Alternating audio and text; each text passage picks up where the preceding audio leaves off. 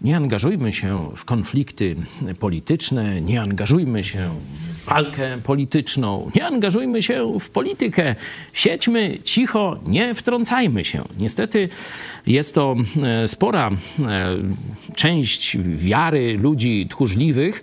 E, tak oni wierzą, tak żyją całe życie. Ale no, chrześcijanie są przez Jezusa nazwani solą ziemi. Niestety w kręgach chrześcijańskich też są tacy ludzie o tego typu mentalności, nieangażowania się, bycia obojętnym, bycia biernym, zostawiania z boku życie polityczne czy społeczne. I dzisiaj chciałem poruszyć aspekt sprawiedliwości. No, co to jest sprawiedliwość? Sprawiedliwość no to jest oddanie każdemu tego, na co zasługuje.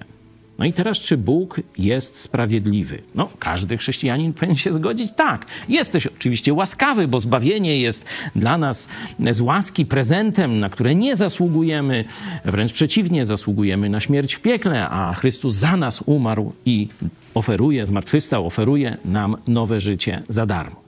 Ale Bóg jest sprawiedliwy i On nas stworzył na swój obraz i podobieństwo. Czyli nawet niewierzący ludzie mają wyczucie sprawiedliwości, oczywiście niedoskonałe, ale jednak i mają pragnienie sprawiedliwości.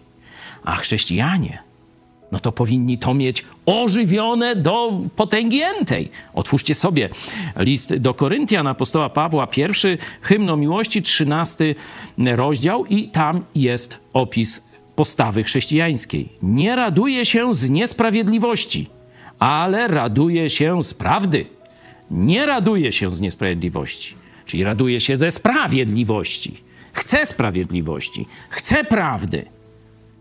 Chrześcijanin, który mówi, że się nie angażuje w konflikty, kiedy jest walka dobra ze złem, w rzeczywistości nie odzwierciedla podstawowej cechy Boga i podstawowej cechy miłości chrześcijańskiej.